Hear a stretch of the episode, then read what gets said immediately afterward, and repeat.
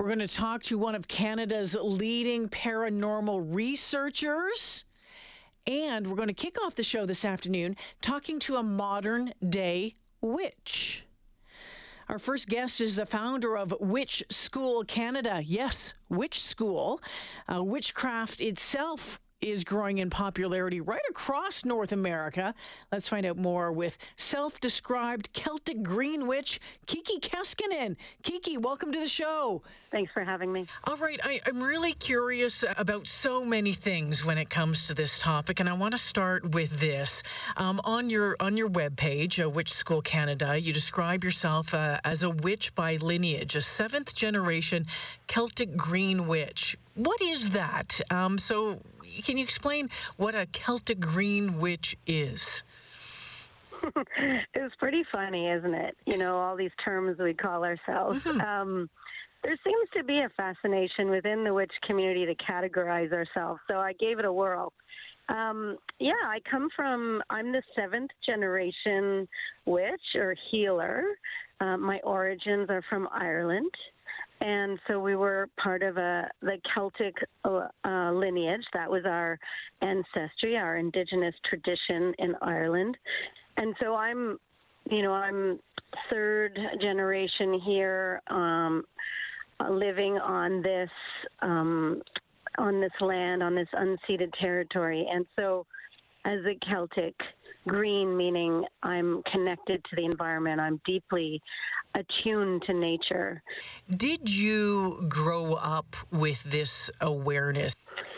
Yeah, I think there's two parts to that answer. It's a great question. One is that I think I intuitively knew my whole life you know, there was something about being young and in the forest and alone and all the mystery and the magic and all that I felt that tingled up the back of my head and the, the kind of deja vu feelings that I would get. And so I always knew there was something there that I couldn't put my finger on and I didn't have the words for it. But then there came a point where I sat down um, you know, with my mother, and we started to share some of the feelings and experiences that we have had. She has had all her life.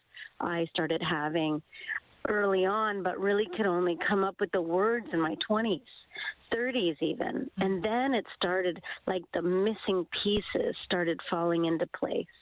And we started learning the same chants. We started learning a lot of the same trance and meditation techniques. And um, she's a healer, and that has become a, a deep fascination for me as well. You know, I embrace all the healing modalities, including modern um, medicine. And uh, so this uh, co- combination of healing and living in modern and future times, you know, that's ultimately the kind of conversations I want people to be having in witch school.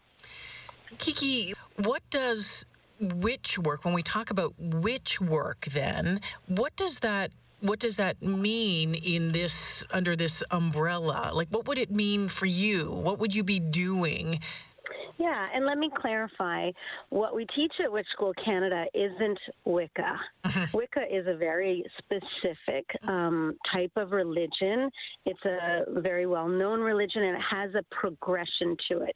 You finish one uh, section, you go to the next session, and you progress almost in a hierarchical progression like you would in college or university what I teach is much more eclectic, and people put it together for themselves. You know, we guide, we we define witch similar to the wick of the candle. Hmm. So the wick of the candle, it bends, it shapes, it sparks. Ultimately, we as witches identify as change agents.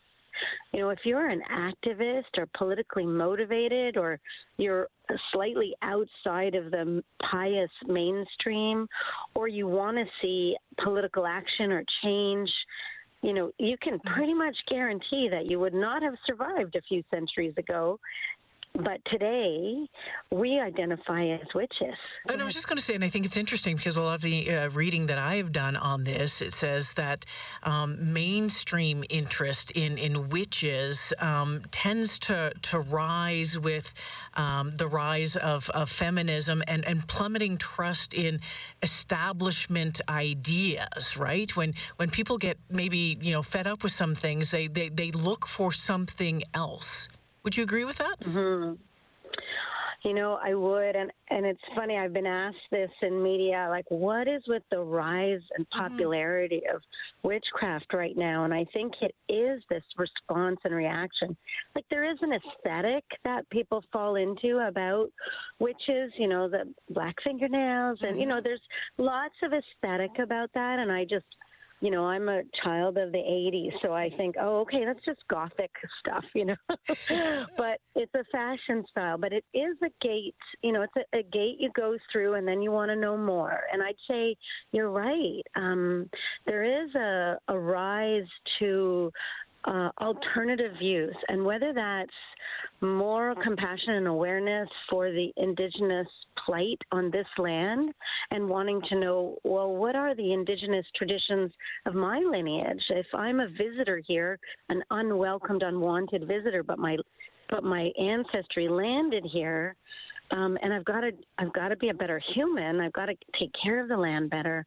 How do I do that? Well, first I got to know what my uh, connection to nature is from my own lineage. And so in Witch School, we start really digging into not just like ancestry.com kind of stuff, but like a thousand years ago. Mm-hmm. What were uh, the indigenous traditions of your ancestry and how did they connect with nature and agriculture mm-hmm. and sexuality and the moon and the tides? How do they make sense of it? So, kind of going back in time helps us make better sense and have a, a bigger heart and be better humans for the future. Do, do you, am I right or wrong in saying that that witchcraft was the original feminist movement? Yeah, I mean, that's a great debate that I think happens often. And just the word feminist in general is one of those mm-hmm. question marks, you know, and are men welcome? And I say yes, yes, yes um, you know, the divine sacred feminine uh, we study in witch school. We go back in time to Neolithic, Paleolithic times, Sumer, and we start uncovering the ancient archaeology that really revered the sacred divine feminine, the great mystery that is our bodies and how they're connected to the earth how they're connected to every 30 days, mm-hmm. uh, giving birth, how we multiply. So when we um, look at that, I, would say that is the one of the entrenched values of feminism is our bodies are our own. And I believe that witchcraft and witch work in the world is about claiming that and feeling the deep connection to nature. What happens on the outside also happens on the inside and back and forth. Kiki Keskinen is the founder of Witch School Canada, joining us this afternoon, and thrilled to have you have you with us. Um, you you touched on, on it a, a, little bit, talking about you know the black nails and, and that sort of thing. What do most folks get wrong about witches and witchcraft? Yeah, that's a great question. And what's so popular right now, I don't know if you check out your Netflix account, but it's just so filled up with mm-hmm. witch this and witch that. And what they get wrong is what we call black magic. Mm-hmm. Um, and black magic isn't doing wrong or harm. Black magic, its original state, if you think of the dark moon, the moon uh, at the other end of the full moon, where you see nothing in the sky, or the wintertime when we have very little light.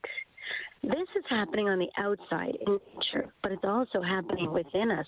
I don't know about you, but I want to sleep more. I want to but I get grumpier too at the same time. Um, maybe I'm struggling inside with my like some psychological stuff, and I'm stressed, or I'm tired, or I'm upset.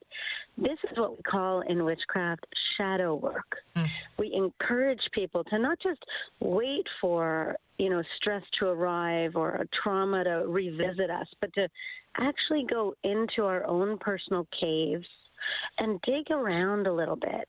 Now, this isn't to make light of people who have depression or anxiety or very serious psychosis, but this is an opportunity, like the light changes, we go to dark, we go to black from white, we go back inwards and relish in the quiet, the cave of ourselves, and stir a little bit so that we can look at our shadow selves a little more clearly instead of waiting for it to erupt one day in like a burst of anger or tears, but to stir it up a little bit. Maybe do journaling, maybe do some meditation trance work, go deeper in ourselves and even spell casting or creating herbal tinctures for mm. positivity, but also bringing on dreams, mm. bringing on, um, you know, awakenings of slightly darker times in our life so that we can look at it. So I'd say the biggest misunderstanding about witches is that we play in the in the dangerous dark magic mm-hmm. when we're really just trying to look at ourselves. Kiki Keskinen is the founder of Witch School Canada. You can find the website at witchschool.ca. We need to take a pause here. We'll continue the conversation with Kiki on the other side. And my question to her will be what does a modern day witch do on Halloween. We've been talking with Kiki Keskinen, who is a self proclaimed um, Celtic green witch. She is the founder of Witch School Canada. And, um, enrollment is um, booming at Witch School Canada. So, wanted to get to just a, another question with Kiki before we had to let her go. And that question this afternoon was what does a modern day witch do on Halloween, Kiki? Yeah, it's a, a Celtic um, tradition, and it has lots of interpretations. Certainly, um, indigenous people uh, in Central and South America recognize the Day of the Dead. And really, they're all so similar, including Halloween. Mm-hmm. There's a recognition about with those that have passed before us. You know, and scary costumes is a way of kind of controlling what makes us afraid. But in my case, I make supper for those that have died that I think I want to have a conversation with. And I try and remember what were their favorite foods. Mm. And I'll set a place for them. I'll light a candle for them. I'll thank them, you know, using my imagination, but also just conjuring up memories of them. It's like a mass funeral in a sense, but it also marks a new year around the sun. And we call that the Sabbats. Mm-hmm. And the Sabbats um, mark the different times in the agricultural calendar of the northwestern hemisphere. Of course, it's different in the south. But the, the Samhain ceremonies are really about recognizing the dead. Before and so I perform a bit of a funeral. Do you believe in uh, increased supernatural occurrences or supernatural occurrences at all throughout the year, but especially around this time of year? Absolutely. You know, I, I see it out of the corner of my eye. Um, it doesn't always look the same. I have a very high level of deja vu, you know, that feeling mm-hmm. like I've been here before and I've done this before. Maybe it's time, place, continuum, but I definitely feel it more when the leaves are pulling back, the agricultural is barren. There's very little in the shoulder seasons, and it almost leaves me more available to my intuition and to my sixth sense. And so I get a lot more of those occurrences at this time of year. Kiki, want to thank you for joining me this afternoon. Fascinating conversation. Thank you. You're welcome. It's a pleasure.